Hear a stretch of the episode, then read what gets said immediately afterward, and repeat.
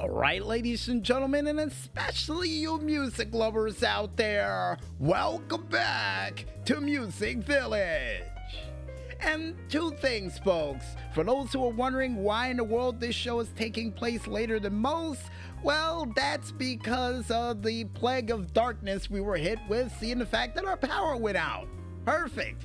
Yes, and delaying the show back by well over three hours. Gotta love it. And secondly, to the people who decided to give us music to play on the air, we do appreciate and we'll mention your names part of the show later on because Carl and the lost the list due to the power outage. But besides those two things being brought up, and speaking of music, besides power outages, it's time for us to go into another edition of the Music Village CD Review. And as usual, folks, this CD is one that was close to my heart, and this one comes from none other than the turn of the century album from Godsmack known as Awake. And as usual around here, folks, we review albums in only four ways, sometimes five.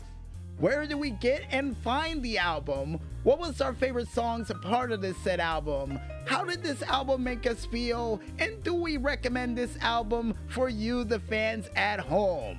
And that last one we add in ahead of time by saying absolutely, but in this case, the journey is definitely worth the destination.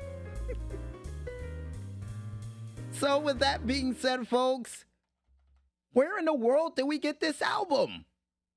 And to answer that question while Carlo the Maestro fumbles with this music, we originally got this album two years after leaving high school from a musical store that was known as Sam Goody.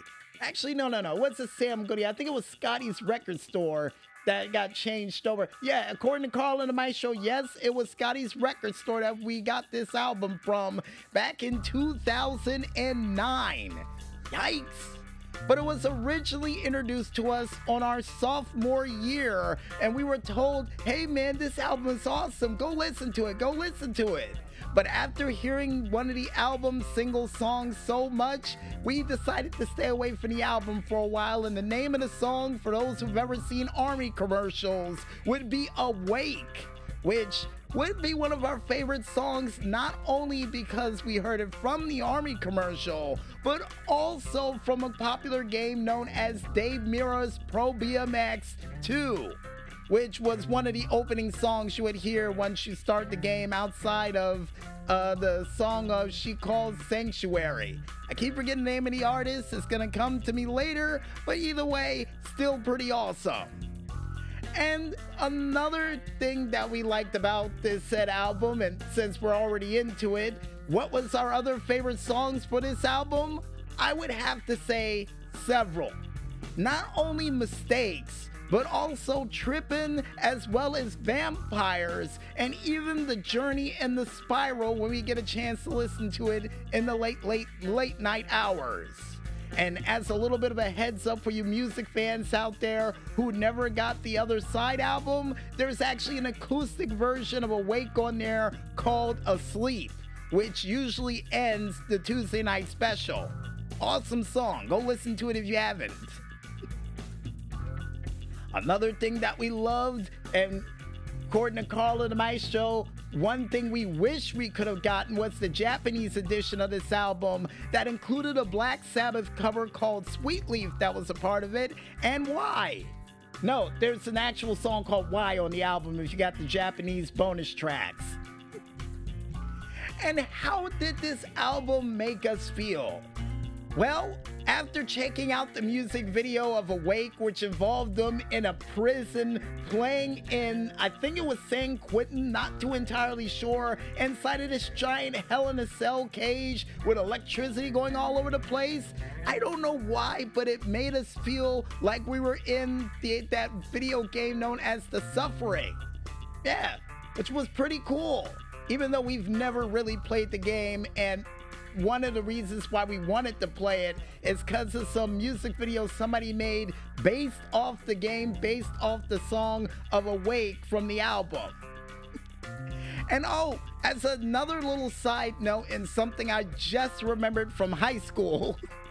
somebody who used to be on on I do believe it was either Tuesdays or Thursdays who had a show called Bad Magic would usually end their show off with that very song of Bad Magic.